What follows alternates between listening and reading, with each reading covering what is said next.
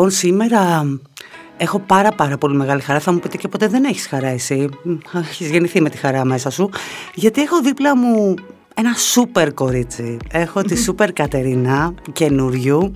Καλώς ήρθες Κατερινάκη μου στα podcast του Gossip TV. Καλώς σας βρήκα και στο Gossip TV αλλά και σε σένα. Και θέλω να σου είμαι πολύ ειλικρινής. Φέτος δεν έχω δώσει καμία συνέντευξη. Γενικώς είναι έτσι μια στρατηγική, λογική που ακολουθώ το τελευταίο καιρό μαζί με την ε, εταιρεία που το, με την Parkingwell και το κανάλι και για δικιά μου προστασία και για τέλος πάντων ε, είμαι της άποψης να κάνεις μια καθημερινή εκπομπή και εκτίθεσαι πολύ, δεν υπάρχει λόγος να μιλάς και πάρα πολύ μετά. Ε, σ' αγαπώ και σε εκτιμώ όλα αυτά τα χρόνια και στο λέω πραγματικά μέσα από την καρδιά μου για πολλούς λόγους, αλλά κυρίως για τις στιγμές που με έχεις πάρει τηλέφωνο να με προστατεύσεις, να με συμβουλεύσεις. Και εγώ λοιπόν όταν μου το ζήτησες, δεν θα μπορούσα να αρνηθώ σε σένα. Κατερινάκη μου, είσαι ένας άνθρωπος γενικότερα που δεν κρατάς για τον εαυτό σου πολλά πράγματα. Πίστεψέ με, κρατάω πάρα πολλά. Φαντάσου να τα έλεγα κιόλα. Εδώ είναι το μικρόφωνο.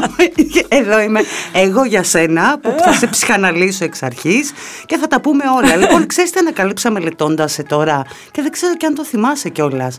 Το ξέρεις ότι το Σούπερ Κατερίνα έχει εμφανιστεί στην τηλεόραση με αυτό; Ναι. Ε, ναι. Που σου είχαν ντύσει σούπερ Κατερίνα. Βέβαια, την πρώτη χρονιά στο Ε. Ναι. Που έκανε ο Θέμης στη στήλη, είχε σκεφτεί ο Θέμης ο Μάλης στη στήλη, για να δείχνει το ρούχο μου. Και ήταν η πρώτη χρονιά στο Ε. Δηλαδή έκανα μια πασαρέλα και μετά και καλά γινόμουν Σούπερ Κατερίνα. Και είχες πει κιόλας ότι δεν διάβαζες Σούπερ Κατερίνα γιατί δεν σε άφηνε η μάνα σου. Αυτό το είπα και φέτος, το έλεγα και τότε. Θα σου πω.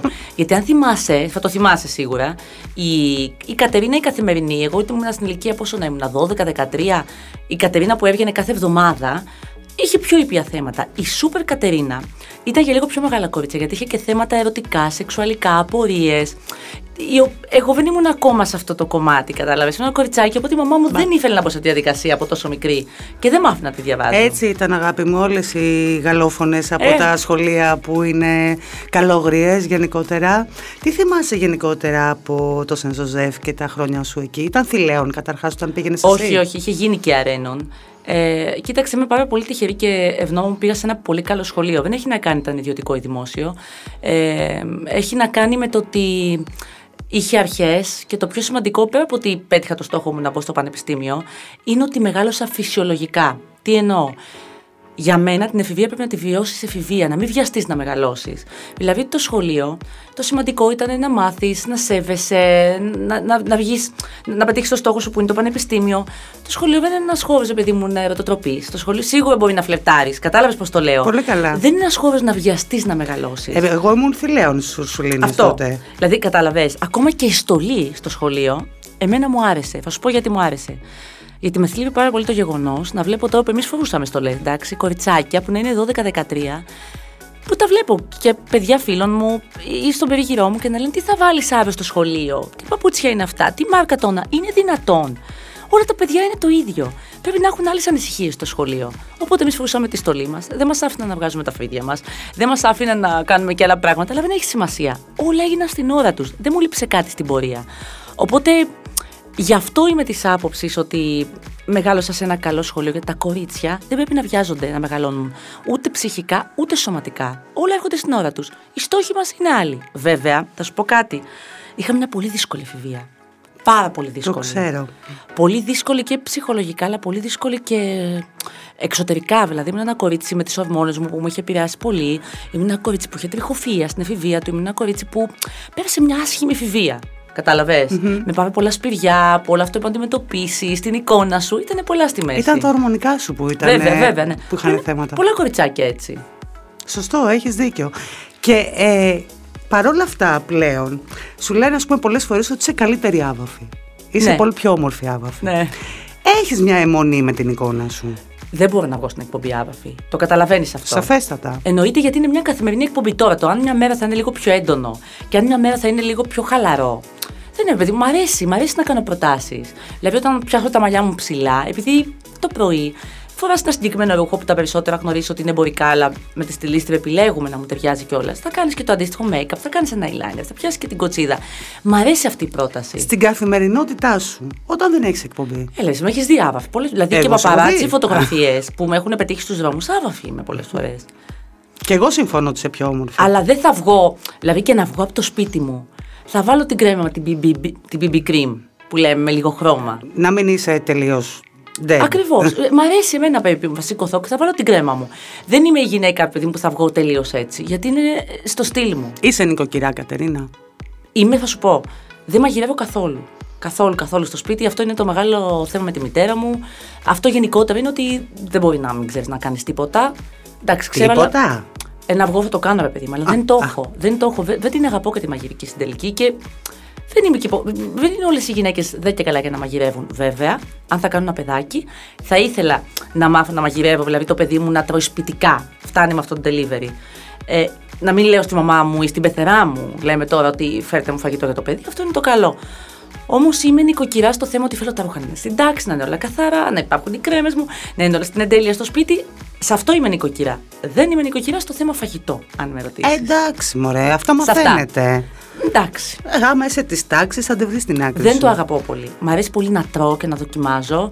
Μ' αρέσει πολύ ε, όλοι, να, να ταξιδεύω και να δοκιμάζω το φαγητό του κάθε, της κάθε, της κάθε χώρας. Μ' αρέσει να Α, και πειραματίζομαι. περίεργα. Μέχρι ενός σημείου. Α, Δηλαδή. γιατί θα σε Και ρώταγα ομά, ποιο είναι το και πιο ο- μέρη- περίεργο που έχεις φάει σε ταξίδι. Έχω φάει στο Τόκιο που έχω πάει ταξίδι, έχω φάει αρκετά ομά, ας πούμε, που είχαν. Ξέρεις, έτσι τσιγκλίσει. Δεν πιστεύω λίγο. να- Και μέλισσε έχω φάει εκεί. Τι έχεις φάει; Μέλισσες ψητές. Και μάλιστα τότε ήμουν με τον σύντροφό μου και θυμάμαι μου έλεγε Φάτα είναι σαν. Επειδή δεν το καταλάβαινα τι είναι, είναι τσόκοπόψ μου λέγε. Και ήταν μέλισσα ψητή. Φαινόταν σαν να είναι αυτά τα. Popcorn, ας πούμε. Ναι, καφέ, αλλά ήταν ουσιαστικά τα τσόκοπόψ που βάζουμε το πρωί με το Ναι, γάλα. ναι, ναι. Ε, και ήταν Νόστιμο. έτσι. Δεν τρελάθηκα. Ε, σω ήταν η ιδέα μετά. Και με μίγκια κιόλας που τα βάζαν για αλάτι πάνω από το φαγητό. Τέλος Δεν πάντων. ξέρω, δεν ξέρω. Είσαι Είναι. πολύ περιπετειώδης, μου βγαίνεις Καθόλου ξαφνικά εν τέλει, και αλλά το δεν, έκανα. δεν ξέρω πώς θα το αντέξω αυτό. Το 2010, αν δεν κάνω λάθος, είχε πει ότι χρωστούσες κάποια μαθήματα στο πανεπιστήμιό σου και ότι ο πατέρας σου τότε σου έλεγε ότι αν α, δεν τα περάσει. Ε, ο μπαμπάς είναι το θέμα. Γι' αυτό δεν συζητάω ποτέ το θέμα του πτυχίου. Όλα καλά γιατί ακούει και ο μπαμπάς. Οκ. Ξεκινάς και πηγαίνεις στο Τηλεάστυ. Ναι. Όντας φοιτήτρια. Ναι. Και ξεκινάς με την ομάδα του Καρατζαφέρη στο πολιτικό ουσιαστικά. καλά, πολύ γέλιο. Για πες. Καλά, αυτό είναι αστείο πραγματικά. Λοιπόν, εγώ μπαίνω στο πανεπιστήμιο, τότε δούλευα και σε ένα βιβλιοπωλείο. Ξέρεις, οι γονείς μου, δόξα τω Θεώ, μου είχαν προσφέρει τα πάντα, όμως ανήκουν στη γενιά των ανθρώπων που από ένα σημείο και μετά τους πήγαν όλα λάθος με τις δουλειές τους, επειδή ο πατέρας μου ήταν επιχειρηματίας, τώρα ε, έχει βγει σύνταξη και δυσκολευόμασταν πάρα πολύ οικονομικά. Ε, οπότε με τον μπαίνω στο πανεπιστήμιο μου λέει: Δεν ξέρω τι θα κάνεις, πρέπει να βρεις και δουλειά. Δεν γίνεται, μου λέει. Κατάλαβες, δεν, δεν μπορούσα ούτε να πάω μέχρι τη σχολή. Οκ. Έπρεπε να- Έπρεπε να υποστηρίξεις τον εαυτό σου. Ακριβώς, τον εαυτό μου. Δούλευα σε ένα βιβλιοπωλείο και μου λέει ο μπαμπά μου μαζί με Α, το δούλευες πανεπιστήμιο. σε βιβλιοπωλείο πωλήτρια, Ναι, δηλαδή. ναι, ναι, τότε; δύο χρόνια Οκ. ήμουν πάρα πολύ καλή. Στη Βλαγορά στην Πεύκη. Ρώτα εκεί ήμουν η καλύτερη πωλήτρια, το ξέρουν. Υπάρχει ακόμα αυτό το βιβλιοπωλείο. Μου λέει ο μπαμπάς πρέπει να. Μήπως να αρχίσεις να δουλεύεις και όλα πάνω στο αντικείμενό σου, είναι φίλος μου Καρατζαφέρη να πας. Αλλά τον πρώτο καιρό θα πρέπει να πηγαίνεις αμισθί. Δεν πειράζει, του λέω θέλω να μάθω. Και με πάει στον, στον κύριο Καρατζαφέρη που εγώ τον ήξερα από τον μπαμπά μου και λέει: Πάρτε την Κατερίνα εδώ στο πολιτικό κομμάτι. Δεν, δεν, δεν μπορούσα καθόλου. Εν τω μεταξύ και σαν φιλοσοφία διαφωνούσα πάρα πολύ με τον Καρατζαφέρη, τώρα να είμαι ειλικρινής. Ε, απλά τον γνώριζε ο πατέρας μου, οπότε δεν μου άρεσε κιόλας αυτό που έκανα. Και μια μέρα έτσι όπως ήμουν στο κτίριο και πήγαινα και μόνταρα, έκανα τα κατουκάτ, πήγαινα έξω το Πολιτικό, πρωί. πολιτικό έκανες τότε ή Τώρα έκανες το και πολιτικό κοινωνικό του και ελεύθερο; τηλεάστη λίγο υπηρετούσε τα συμφέροντα του Καρατζαφέρη. Τα Σαφέστατα. γνωρίζει πολύ καλά. Οπότε, φουλ βαρετό. Μιλάμε ανοιχτά. Ωραία. Εντάξει, ναι. Ε, και ειδικά για μένα. Και βλέπω τη Μαρία την Μπεκατόρη να κατεβαίνει από τις σκάλες. Και της λέω: Αχ, τι ωραία, της λέω: Εσύ είσαι στο καλλιτεχνικό, πόσο θα ήθελα να δουλέψω μαζί σου. Και λέει: Γιατί δεν έρχεσαι στην ομάδα μου; Και μιλάει εκείνη τότε στον ε, Καρατζαφέρη και λέει: «Άσε να την πάρω την ε, Κατερίνα. Ε, ε, είχα εντυπωσιαστεί, ακόμα θυμάμαι τη φορούσε η Μαρία, θέλω να σου πω. Ή- Ο συνάντησε το Σαν Ζωζέφ στις Ουρσουλίνες. Ναι. Αλλά τη θυμάμαι που είχε τόσο ωραία άβεο. Αυτή που έχει και σήμερα λοιπόν, η ίδια είναι η Μαρία. Φορούσε ένα τζιν, ένα μοβ pullover και από πάνω είχε, κρατούσε μια τσάντα του. Τη θυμάστε ίσω με τα αρκουδάκια. Μου έχει μείνει η εικόνα της, παιδί μου, παρόλο που δεν έχω καλή μνήμη. Και, και λέω, τι όμορφη γυναίκα. Και αρχίσαμε την κουβέντα, οπότε με πήρε στην ομάδα της και ξεκίνησα να βλέπω με τη Μαρία. Και η Μαρία είναι ένα παιδί που είναι όντως η χαρά της ζωής. Και είναι και πολύ καλός άνθρωπος. Πάρα πολύ καλός άνθρωπος. Και από τότε δέθηκα πολύ με τη Μαρία. Οπότε δούλεψα ένα διάστημα με τη Μαρία. Και μετά, εκείνο το καλοκαίρι γνωρίζω ένα φίλο μου, ο οποίος με έφερε σε επαφή με τον Γρηγόρη Αρναούτογλου και πήγα στην, Στον όμορφο κόσμο. Στον όμορφο κόσμο. Ναι. Ω ρεπόρτερ. ρεπόρτερ και θα σου πω πώς είχε γίνει. Ξεκίνησα πάλι να κάνω πρακτική και με είχαν συμπαθήσει πάρα πολύ. Σε πρακτική ήσουν ακόμα ναι, βέβαια, τότε; θα σου πω. Θα σου πω. Ξεκίνησα, ε, στο Γκαρατζαφέρι πληρώθηκα από έξι μήνες και μετά. Αλλά δεν με ένοιαζε. με τον- Ήθελα να πάω στο Μέγκο, οπότε ας πήγαινα και αμυστή. Και τους έλεγα, σας παρακαλώ, είχα πει στον Γρηγόρη, πάρτε με και θα σας αποδείξω ότι θα με κρατήσετε. Και ξεκινάω με, με πολύ μεγάλη θέληση να δει πώς θα φέρνει η ζωή. Τότε λοιπόν η Έλληνη Κατραβάκη, η οποία με βλέπει και λέει: Κοπέλα, λέει, τη φέραμε για να κάνει πρακτική. Γίνεται κάτι με το Μέγκα και βγαίνει μια νομοθεσία, νομίζω, όχι στο Μέγκα παντού, ότι δεν μπορείς να έχεις ε, στο ουσιαστικά στο Πρακτικάριους, δυναμικό ναι, ναι. ακριβώς. Χωρίς πληρωμή. Ναι. Και πρέπει να με διώξουν. Και μου το ανακοινώνουν. Και βάζω κάτι κλάματα. Είναι σαν όλο το όνειρό μου να καταραίει τότε. Και την επόμενη μέρα με, με πιάνει η Κατραβά, η οποία το συζήτησε τότε με τον ε, παραγωγό που είχαμε, τον Τιγκράν, καλή του ώρα και ο Τιγκράν καλά είναι.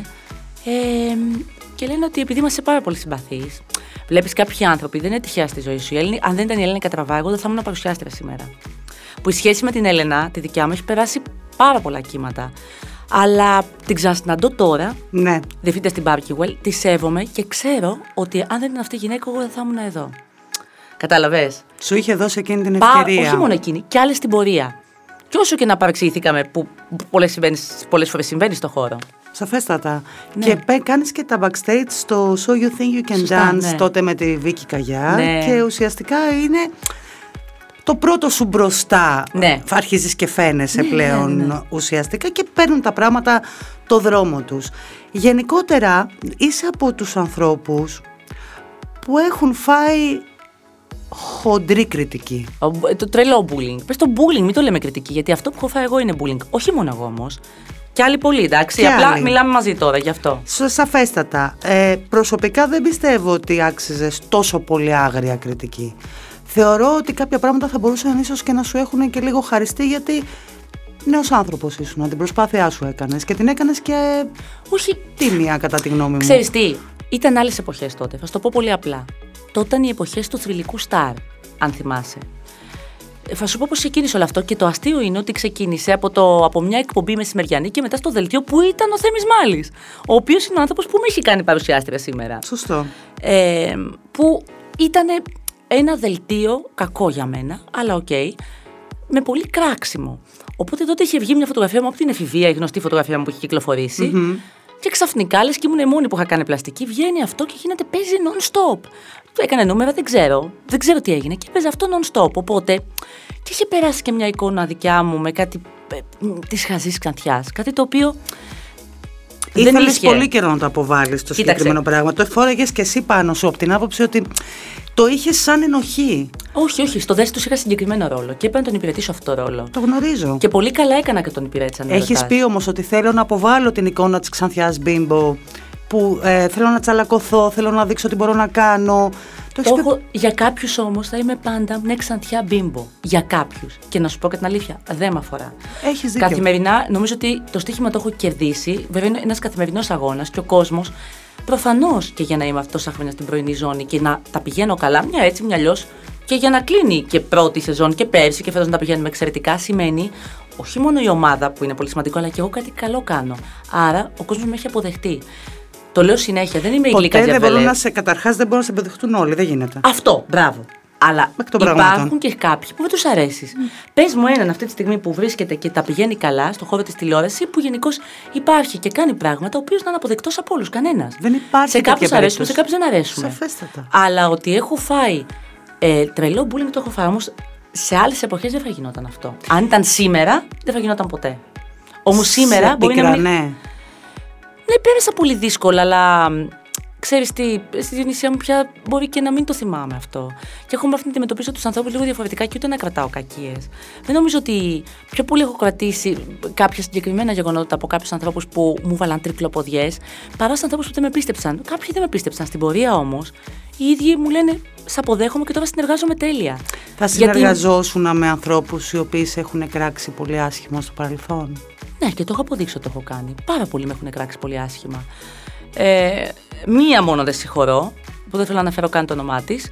Και ο λόγος είναι γιατί αυτή η γυναίκα που το παίζει, τέλος πάντων, ότι αγαπάει τα νέα παιδιά και τα λοιπά και ότι έχει δώσει ευκαιρίες, όταν ξεκίναγα, η ίδια γυναίκα που τότε είχε διευθυντική θέση μου μίλαγε με το χειρότερο τρόπο και με έκανε να, να πληγωθώ. Οπότε αυτή η γυναίκα δεν γίνεται να βγαίνει να μιλάει για μένα.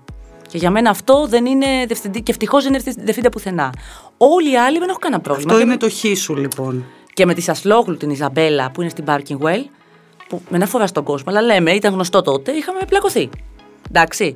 Δεν μιλήσαμε. Τώρα την είπα στην Parking Well. Πάνω πολύ στη ωραία, τα δουλειά. τυπικά, μια χαρά. Εντάξει, Συγγνώμη, ναι. πάνω στη δουλειά δεν υπάρχει περίπτωση να μην τσακωθείς και με έναν άνθρωπο κάποια στιγμή. Εννοείται πώ θα γίνει. Και έχω τσακωθεί με πολύ κόσμο. Μα γιατί φυσικά. είμαι και εγώ έντονη προσωπικότητα. Και με τον κοκλόνι τσακώνομαι. Αλήθεια. Σε- συνέχεια. Αλήθεια. Εγώ την πληρώνω. Και με τον κοκλόνι τσακώνομαι. Καλή, εσείς λατρεύετε το ένας στο χώμα που πατάει το Είναι ο αλλού. καλύτερος μου φίλος, είναι το αφεντικό μου ταυτόχρονα, είναι ο μέντοράς μου. Όμως δεν μπορείς να καταλάβεις γιατί το είπες αυτό τώρα ή γιατί έκανες εκείνο. Γιατί. Ε, Ξέρεις γιατί, θες να σου πω γιατί; Νιώθει άνετα. Όχι, όχι. Είστε δυο μεγάλα παιδιά. Και οι δύο είσαστε μεγάλα παιδιά. δεν, μου μίλαγε μια βδο... δεν μου μίλαγε μια εβδομάδα τη προάλλη. Είχα τσαντιστεί και εγώ, είχε τσαντιστεί και αυτός για κάτι που είχε υποθεί τέλος πάντων που είχα πει εγώ backstage που δεν θα έπρεπε να το είχα πει πάνω στα νεύρα μου. Εντάξει, γίνονται. Τίποτα. που- που- Ναι. Παραγωγικό εννοώ της δουλειάς μας. Ε, μια εβδομάδα να μου μιλάει. Να μου κλείνει τα τηλέφωνα. Ε, δεν θέλω να σου μιλήσω. Ε, άμα είναι σοβαρό, στείλε μου μήνυμα. Ναι, έχουμε η σχέση μας. Δηλαδή δεν είμαι. Ενώ ξέρω ότι είμαι αγαπημένη του, κατάλαβες; Και αυτός είναι ο αγαπημένος μου. Όταν μου ζητήσει ο Νίκος, θα το κάνω. Άσχετα με το τι είναι ο Νίκος και να μου πει ότι ξέρεις, αλλάζω δουλειά. Και αν του πω και εγώ αλλάζω δουλειά, πάντα μαζί θα είμαστε. Γιατί έχουμε περάσει πολύ δύσκολες στιγμές μαζί. Και μας έχουν ενώσει κάποια γεγονότα. Αλλά απλά θα τσακωθώ. Γιατί είμαι έτσι. Δεν μπορώ, δεν κρατιέμαι. Έχεις πει στο παρελθόν ότι το άγχος σε κλειδώνει και σε κομπλάρει. Ναι. Εξακολουθεί να σε κλειδώνει; Ο, πια δεν έχω άγχος. Θα Καλό σου είναι πω. αυτό. Πια έχω νεύρα. Και θέλω, Έχω περάσει σε άλλο βαθμό. και θέλω να μου εξηγήσεις ότι τις ασκήσεις θάρρους που έκανες στην εποχή που έδινες πανελλαδικές, τι είδους είναι αυτές οι ασκήσεις θάρρους; Όχι, δεν έκανα την εποχή που ήταν πάνω. Ε, Γενικότερα έχω κάνει theta healing. Αυτό έχω πει. Οκ, για πες. Theta healing, εντάξει, είναι σαν. Εγώ έχω μια πολύ καλή έτσι. Ε, ενεργειακή ψυχολόγο, η οποία με με βοηθάει πολύ και το Theta Healing είναι μια μέθοδος που με έχει βοηθήσει. Ε, την κάνω μέσω Skype τώρα. Άλλοι μπορεί να κάνουν εν- NLP, που το έχεις ακούσει, που τους βοηθάει. Άλλη ψυχοθεραπεία και ψυχοθεραπεία έχω κάνει. Ε, Όχι, είδα, μου έκανε τρομερή εντύπωση το ασκήσεις θάρρους. Το 2009 το είχες πει σε μια συνέντευξή σου όχι, αυτό. μήπως το είχαν διατυπώσει λάθος. Ίσως να το είχαν διατυπώσει λάθος και σκεφτόμουν, άμα σου πω ότι μου ήρθε στο μυαλό μου, μου ήρθε το, ο ανθρωπάκος από το, από το Λαζόπουλο, από τους Μίτσους, που έλεγε άσκηση θάρρους 350. Ούτε τα αξίζω, αξίζω. Έχω κάνει άλλα εγώ. Που εμένα με βοηθούν. Απλά ξέρεις τι, ο κάθε άνθρωπος για μένα πρέπει να επιλέξει τι για μένα καλό είναι όλοι να παίρνουν μια βοήθεια. Ο καθένας θα επιλέξει τη μορφή βοήθειας που του ταιριάζει. Σε κάποιον μπορεί να είναι ψυχοθεραπεία, σε κάποιον μπορεί να είναι το Theta Healing. Σε κάποιον, γιατί το Theta Healing ουσιαστικά δουλεύει σε κάποιες παλιές πεπιθήσεις. Ε, οπότε είναι κάτι τελείως διαφορετικό. Ο καθένας επιλέγει τον, ε, το δικό του δρόμο, το δικό του. ε, μον- αυτό που τον Μονοπάτι, κάνει να νιώθει ναι, ναι, ναι. καλύτερα, ναι. Ε, μ, τι σου έλεγα; Α, ναι. Ότι Για- δεν είναι ακριβώς ασκήσεις θάρρους, δεν είναι τέτοιο δεν είμαι είδους πια, κομμάτια. δεν έχω τόσο άγχος πια. Όσο μεγαλώνω, γίνομαι λίγο νευρική. Και αυτό πρέπει να το καλμάρω. Και πολλές φορές, επειδή έχω την ένταση και το έλε- τον έλεγχο της εκπομπής, έχω και ένα θέμη μάλι. Που δεν μπορώ χωρίς το θέμη μάλι, και το ξέρω, ο οποίος είναι και αυτός νευρικός.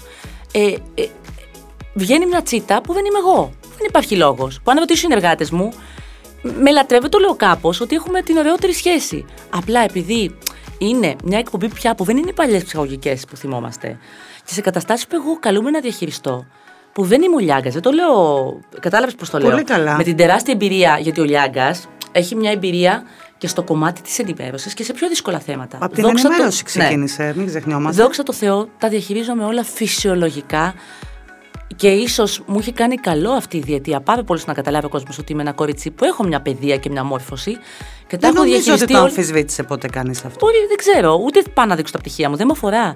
Τα έχω διαχειριστεί όλα με έναν τρόπο σωστό, με έναν τρόπο της σύγχρονης γυναίκας, της σύγχρονη κοινωνία. Αυτό. Και προσπαθεί να βρει τον καλύτερο με αυτό. Αλλά ότι έχω αγχωθεί με κάποια δύσκολα θέματα, ναι, Διονυσία μου αγχώνομαι. Δηλαδή, και μπορεί να μου γίνει νευρικότητα. Οκ, το καταλαβαίνω. Και το καταλαβαίνω πάρα πολύ γιατί κάποια πράγματα είναι δύσκολα. Και δη σε live. Γιατί είναι live η εκπομπή. Αλλά φτάσαμε σε σημείο οι ψυχαγωγικές εκπομπές να διαχειριστούν πολύ καλύτερα καταστάσεις. Και δεν μιλάω μόνο για τη δικιά μου ψυχαγωγική εκπομπή, αλλά για τις υπόλοιπες, που όπως τις. καλύτερα από χειρισμούς άλλων εκπομπών που εντός εισαγωγικών είναι πιο σοβαρές. Εντάξει, πολύ σωστά τα βάζετε Μέχρι εισαγωγικά. εκεί, ναι. Η σοβαρότητα δεν έγκυται στον τύπο της εκπομπής. Ούτε στον τίσιμο, ούτε στον τύπο της εκπομπής, ούτε στα χρόνια Σαφέστατα. που είναι ο άλλος. Σαφέστατα, σαφέστατα. Πήρες μια πολύ μεγάλη απόφαση για τον εαυτό σου ε, πριν λίγο καιρό και την, δεν την κράτησες κρυφή, που θα μπορούσες να την έχεις κρατήσει κρυφή; Την α, κατάψυξη των οαρίων σου. Όχι, δεν θα έπρεπε να την κρατήσω κρυφή. Υπάρχουν άλλοι που το κρατήσανε. Σου λέω, θα Ναι. μπορούσες και να το έχεις κρατήσει κρυφό, να το μάθει κανένας. Αποφάσισες να το πεις. Ε, Καταρχάς, συγχαρητήρια για την αποφασή σου. Θα σου πω την αλήθεια. Ο γυναικολόγος μου με παροτρύνει να το κάνω εδώ και τα τελευταία, τα τελευταία τέσσερα χρόνια. Ήμουνα πολύ αρνητική. Και όταν άρχισα να το σκέφτομαι και να, όταν πήγα και του είπα στο ραντεβού θα το κάνω και θέλω να μιλήσω δημόσια, μου λέει εσύ. Του λέω ναι, εγώ, για ένα και μόνο λόγο. Για να βοηθήσω και άλλες κοπέλες. Ε, γιατί ωραίο το Instagram, ωραίο που όλοι εμείς μπορούμε να βγάζουμε λεφτά που βγαίνουμε στη τηλεόραση και το ξέρει ο κόσμος. Εντάξει, ωραίες εικόνες, βγάζουμε χρήματα από τα social media, από τα giveaway. Όμως, κάτσε λίγο, να περάσουμε και κάτι διαφορετικό. Οπότε, όταν έχεις αυτή τη δύναμη να μιλήσεις στις γυναίκες, όχι μόνο ωραία ρούχα, αλλά και για κάτι πολύ σημαντικό που είναι αυτό. Που δυστυχώς, ακόμα και στις εποχές που ζούμε, είναι εν μέρει ταμπού. Κακός είναι τα Κακώ. Λοιπόν, θα σου πω επειδή το έψαξα πάρα πολύ. Στο εξωτερικό, λοιπόν, τα κορίτσια το κάνουν αυτά από τα 20 τους χρόνια. Και έτσι πρέπει να γίνεται. Σκέψω ότι οι μεγάλες πολυεθνικές το κάνουν δώρο στις εργαζόμενες γυναίκες ε, σε, μικρή, σε νεαρή ηλικία. Τι ωραίο αυτό που Βεβαίως, λες. βεβαίως. Ναι, μπορείς να το ψάξεις. Α πούμε, γίνεται στο εξωτερικό σε πάρα πολλές χώρες. Α πούμε, στην Κύπρο ε, είναι επιχορηγούμενο από το, από το κράτος το 50%. Το ίδιο ισχύει και για τις ενέσεις εξωματικής. Στην Ελλάδα υπάρχει μόνο ένα πρόγραμμα που λέγεται Hope Genesis, το οποίο είναι και ο γυναικολόγος με εκεί, που έχει να κάνει με κάποιες ακριτικές περιοχές που οι Γνωρίζω. εξωματικές εκεί γίνονται τελείως δωρεάν. Και η κατάψυξη, αν τα κορίτσια έχουν κάποιο σοβαρό οικονομικό πρόβλημα ή είναι από αυτές τις περιοχές, θα γίνει δωρεάν.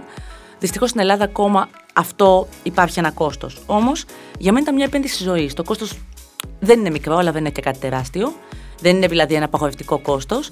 Και είμαι σίγουρη ότι κάθε κλινική και κάθε γιατρός μπορεί να το συζητήσει με την ε, κοπέλα. Γιατί το έκανα αυτό. Γιατί τα χρόνια περνάνε, γιατί δουλεύω πάρα πολύ και είμαι μια γυναίκα. Η μητρότητα είναι επιλογή του καθενός. Σαφέστατα. Σέβομαι και τη γυναίκα που μπορεί να μην θέλει να γίνει μητέρα, σέβομαι τη γυναίκα που μπορεί να θέλει να φετήσει ένα παιδί, μπορεί να θέλει να κάνει ένα παιδί με διαφορετικό τρόπο. Είναι θέμα επιλογής. Εγώ ιδανικά στο μυαλό μου έχω ότι θέλω να κάνω ένα παιδί με τον σύντροφό μου, όποιος θα είναι αυτός, μελλοντικά. Ε, βλέπω ότι περνούν τα χρόνια και καλός ή κακός το σώμα μεγαλώνει. Και όταν η γυναίκα έχει μια άμυ, που η άμυ ξέρεις είναι μόνος της γονιμότητας, Βεβαίως. που δεν είναι και το ιδανικό, σου λέω γιατρός κάτι πρέπει να κάνουμε. Γι' αυτό και αποφάσισα να το κάνω. Ε, δεν σου λέω ότι δεν θα μπω σε αυτή τη διαδικασία τώρα, αλλά ότι είχα το καλύτερο δυνατό αποτέλεσμα. Πήγαν όλα καλά, αλλά για την ηλικία μου θα μπορούσα να είχα πάει και καλύτερα. Αλλά αν προσπαθούσα σε κάποια χρόνια, μπορεί να μην είχα και τίποτα. Οπότε νιώθω πάρα πολύ χαρούμενη για αυτό που έκανα. Μπορεί να χρειαστούν. Μπορεί και όχι. Μπορεί και όχι. Οπότε έπρεπε να, το, κα- να μιλήσω και θέλω να σου πω ότι έχω λάβει τα πιο πολλά μηνύματα που έλαβα ποτέ. Και ένιωσα τόση χαρά που πήρα και τόση αγάπη, αλλά και γυναίκες με ρώτησαν και μου λέγανε Κατερίνα, θέλω να το κάνουμε κι εμείς και σε πιο μικρές ηλικίες, αλλά και σε πιο μεγάλες, γιατί με αυτόν τον τρόπο μπορεί και εγώ να έχω βάλει ένα μικρό λιθαράκι στην προσπάθεια μιας γυναίκας και στο όνειρό της να θέλει μελλοντικά να γίνει μαμά και να καταψύξει τα ωριά της, γιατί θα γίνει μαμά όποτε κρίνει εκείνη. Και γιατί κανείς δεν ξέρει τι του ξημερώνει. Ακριβώς. Είναι και αυτό μια πολύ μεγάλη κουβέντα. Και η κατάψυξη οαρίων είναι ταυτόχρονα και το κάνουν και γυναίκε οι οποίες αντιμετωπίζουν και προβλήματα υγείας. Αυτός, αυτό εννοώ. Κανείς δεν ξέρει τι του ξημερώνει. Ακριβώς. Το κάνουν γυναίκες που κάνουν χημοθεραπείες. Δεν είναι μόνο. Οι γυναίκες μπορεί να έχουν άλλα θέματα υγείας. Σαφέστατα και ναι. Αυτό που θα ήθελα να σε ρωτήσω είναι ότι το τοποθετείς στο μυαλό σου και λες ότι εγώ στο μυαλό μου έχω ότι θέλω να κάνω ένα παιδί με τον σύντροφό μου, με τον άνθρωπό μου αργότερα όταν έρθει εκείνη η ώρα και όταν έρθει αυτός ο άνθρωπος. Σε περίπτωση που δεν, έρθει έρθει. αυτός ο άνθρωπος. Αυτό δεν το έχω σκεφτεί ακόμα. Εγώ θαυμάζω πάρα πολύ τις γυναίκες που μεγαλώνουν ένα παιδί μόνες τους και φέρνουν στον κόσμο ένα παιδί μόνες τους. Ε, οι γυναίκες που μπορεί να το μεγαλώνουν και το έχω στο περιβάλλον μου με τους γονείς τους ή τελείως μόνες τους. Όμως είμαι αρκετά ανασφαλής στην παρούσα φάση για κάτι τέτοιο. Οπότε τώρα θα σου πω ότι νιώθω φοβία εγώ. Εγώ. Μελλοντικά μπορώ να πατάω καλύτερα στα πόδια μου. Έχεις ξεπεράσει όμως στη ζωή σου, Κατερίνα μου, αρκετές φοβίες που είχες στο παρελθόν. Έχεις ξεπεράσει, έχεις πει Ίσως ξεπεράσω γενικότερα- και αυτήν. Ναι, ίσως Δεν ξέρω. ξεπεράσεις και αυτήν. Δεν είμαι έτοιμη στην παρούσα φάση για κάτι τέτοιο. Πες μου Μελλοντικά κάτι δεν τώρα. ξέρω. Θέλω να σου κάνω μια ερώτηση πολύ δύσκολη. Τώρα θα δεις πόσο δύσκολη θα είναι η ερώτηση. Ναι. Αυτός ο κούκλος ο αδερφός σου Πες μου, πόσες επώνυμες σου έχουν ζητήσει ever να τους κάνεις κονέ; Καμία. Αλήθεια, λες Καμία. τώρα; Λοιπόν, ο αδελφός μου, ο αδελφός μου, θα σου πω, είναι ε, 36, 34 ετών, είναι δύο χρόνια μικρότερο μου. Ο αδελφός μου παίζει να ξέρει μόνο την Ελένη Μενεγάκη από την ελληνική τηλεόραση. Και πάλι δεν ασχολείται, δεν έχει ιδέα. Δεν ξέρει. Αν του πεις ποιοι είναι απέναντι από την Κατερίνα και του πεις, ξέρω εγώ, είναι στην απέναντι ζώνη η Δανάη. Α, η Δανάη την ξέρει γιατί κάπου την έχει δει και του αρέσει η Δανάη Μπάρκα. Ε, γιατί την ξέρει εκτός. Έτσι να λες, να έχουμε ελπίδες κι εμείς του ποτέ. Ε, παιδί μου, όχι. Αν του πεις η Φέση Κορδά, θα σου πει ποια είναι. Και μην το πάρουν τώρα. Ή ποια είναι Όχι. η Φέση Κορδά; Ε, ποια Ναι, είναι. ο άνθρωπος δεν ασχολείται. Δεν ξέρει, Ωραία. δεν βλέπει. Ποια είναι η Σταματίνα Τσιμτσιλή, ποια είναι ο ένας, ποιος είναι ο άλλος; Δεν ξέρει, δεν ασχολείται.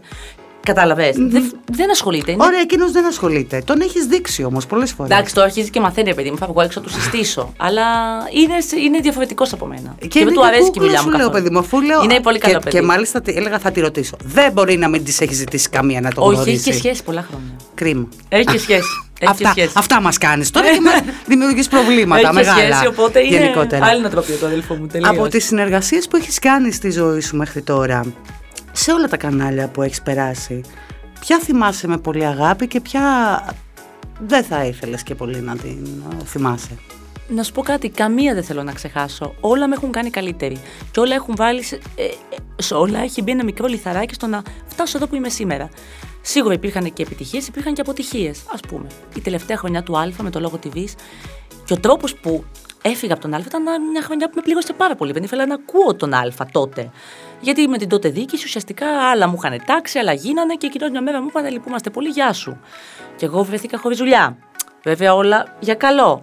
Όμως κοίτα πώς άλλαξαν τα πράγματα και έρχεται ξανά ο Α με μια νέα διοίκηση και σου λέει Κατερίνα, και όλο αυτό θέλουμε να είναι στο δυναμικό μας. Οπότε δεν, δεν υπάρχει κάτι που θέλω να ξεχάσω. Και ξανασυναντώ ανθρώπους, όχι στο διοικητικό κομμάτι βέβαια, έχουν αποχωρήσει, αλλά είμαι σίγουρη ότι και εκεί που είναι μπορεί να με ήθελαν κιόλας. Ε, Τεχνικούς, ε, εννοώ δημοσιογράφους, και όλα είναι σαν να ήταν τότε.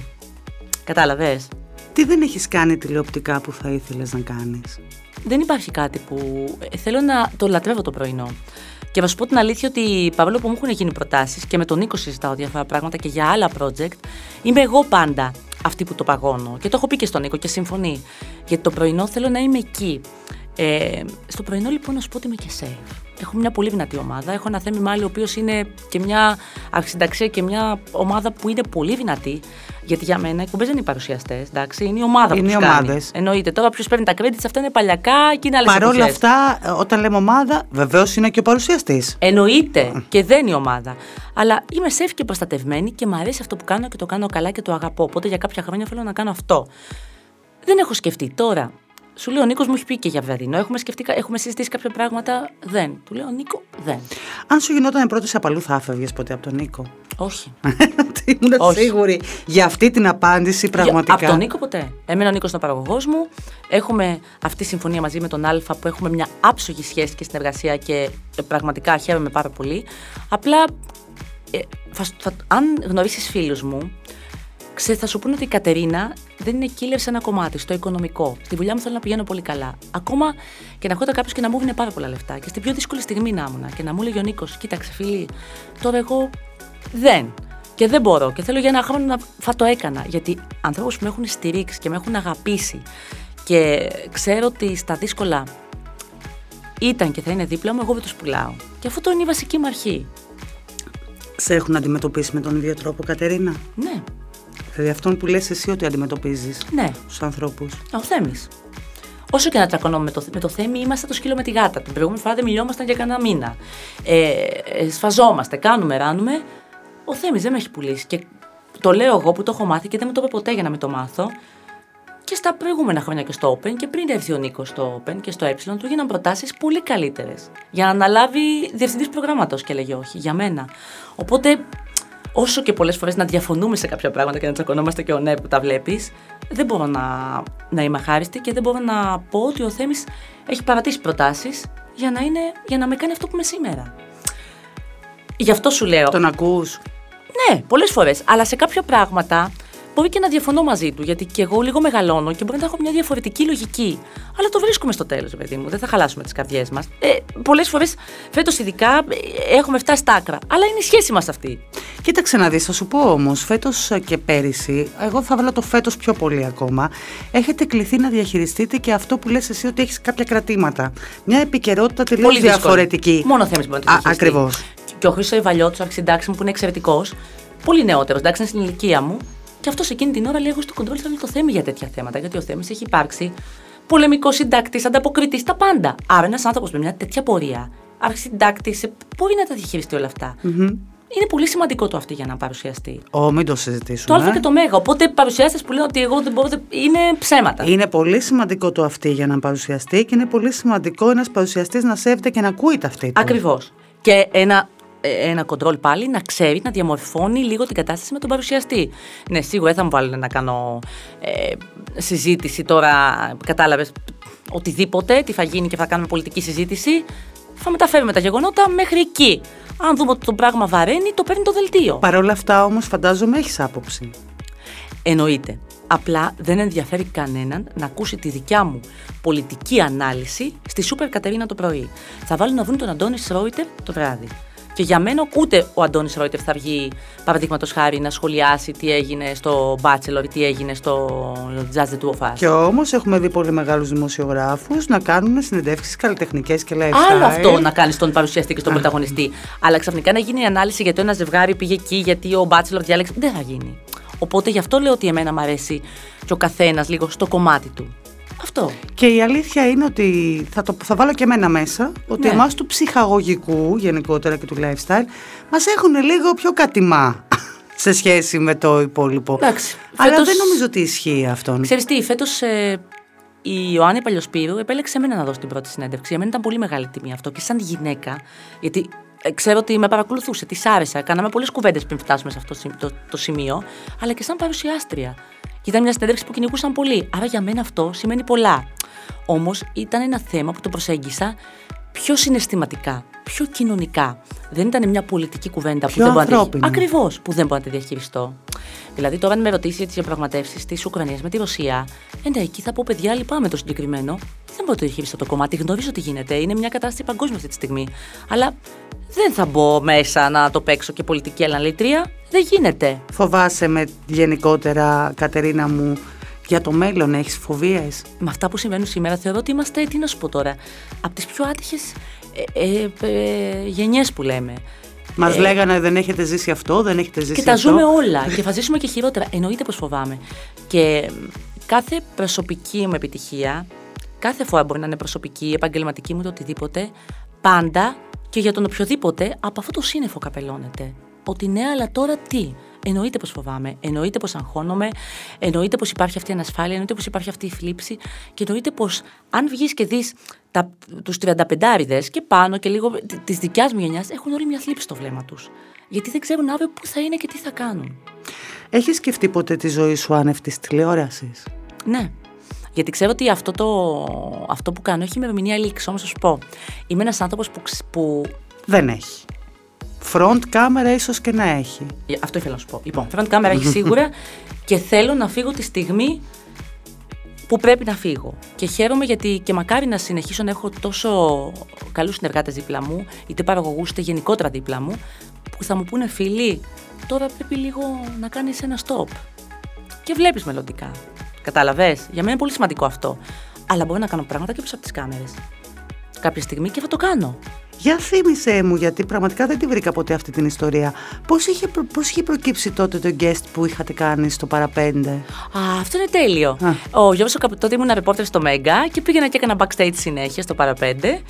Και τότε ο Γιώργο Καπουτζίδη σκέψω ότι ήμουνα οι δημοσιογράφοι που είχαν στείλει στις Σέρες να κάνει, επειδή τότε έκανε τεράστια επιτυχία, να κάνει γύρισμα στο χωριό του Γιώργου στις Σέρες, να γνωρίσει τη μαμά του και τον μπαμπά okay. του. Είχαν κοιμηθεί σπίτι του Γιώργου, δηλαδή τόσο καλοί άνθρωποι οι γονείς του, τους θυμάμαι με τόση αγάπη. Πραγματικά φαίνεται, παιδί μου, η παιδεία και η ποιότητα αυτού του άνθρωπου, πόσο ωραία έχει μεγαλώσει. Πόσο καλοί, κα, καλοί άνθρωποι ήταν οι γονείς του. Και επειδή με είχε συμπαθήσει ο Γιώργος και έλεγαν οι γονείς του, καλέ η Κατερίνα, τι καλό παιδί, λέει, θες να παίξεις το τελευταίο επεισόδιο. Και κοίτα, ε, με τον Γιάννη Πουλόπουλο τότε. Ναι, ναι, ναι, ναι, ναι. Και τον έχεις δίπλα σου. Ναι, και τώρα παίζουν, παίζει πλάνο μας ε, ότι είμαστε αγνώριστοι εγώ και ο Πουλόπουλος. και λέει, «Μα, Πουλόπουλε πάλι παίζει το πλάνο αγνώριστη, του λέω από το παραπέντε τότε. Και γελάμε. Κατερίνα, μου σε ευχαριστώ πάρα πολύ. Ε, εγώ σε ευχαριστώ πάρα πολύ και θέλω να σου πω ότι μου αρέσουν πάρα πολύ τα podcast. Ε, θα μιλήσω για το δικό σου. Γιατί λύνεσαι πιο πολύ. Πάντα με την κάμερα έχει ο άλλος την ασφάλεια του πώς βγήκα να κάνω λίγο το μαλλί, αυτό τι που έχω είμαι ωραία, το πλάνο μου κοιτάς. Τώρα κοιτάω μόνο εσένα στα μάτια. Ε, λέω όλη την αλήθεια, δεν έχω καμία ανασφάλεια και είπα πράγματα που δεν έχω ξαναπεί. Εύχομαι τα επόμενα δέκα χρόνια να σου φέρουν ε, ό,τι πραγματικά επιθυμείς ε, στην ψυχή σου και στη ζωή σου. Εύχομαι το χαμόγελο που εγώ ξέρω ότι έχεις, το πραγματικό χαμόγελο και αυτά τα μάτια της Κατερίνας που λάμπουν στην κυριολεξία, γιατί έχεις μια λάμψη εσωτερική που θολώνει όταν είσαι θλιμμένη, είσαι στενοχωρημένη, να είναι πάντα έτσι, όπως το βλέπω τώρα απέναντί μου και πραγματικά ε, όταν θα κάνουμε το επόμενο να μιλήσουμε μόνο για χαρούμενα πράγματα. Το εύχομαι κι εγώ. Σε ευχαριστώ πάρα πολύ μέσα από την καρδιά μου και σου εύχομαι καλή συνέχεια. Και να πω και ένα πολύ μεγάλο ευχαριστώ και στον Κώση που στηρίζει πάρα πολύ την εκπομπή. Κάνετε μια εξαιρετική δουλειά, αλλά για να ενημερωθώ καθημερινά για το τι συμβαίνει στην τηλεόραση, μπαίνω σε εσάς. Ευχαριστώ γιατί κάνετε μια εξαιρετική δουλειά και ευχαριστώ για τη στήριξη. Εμείς ευχαριστούμε. Να είστε καλά.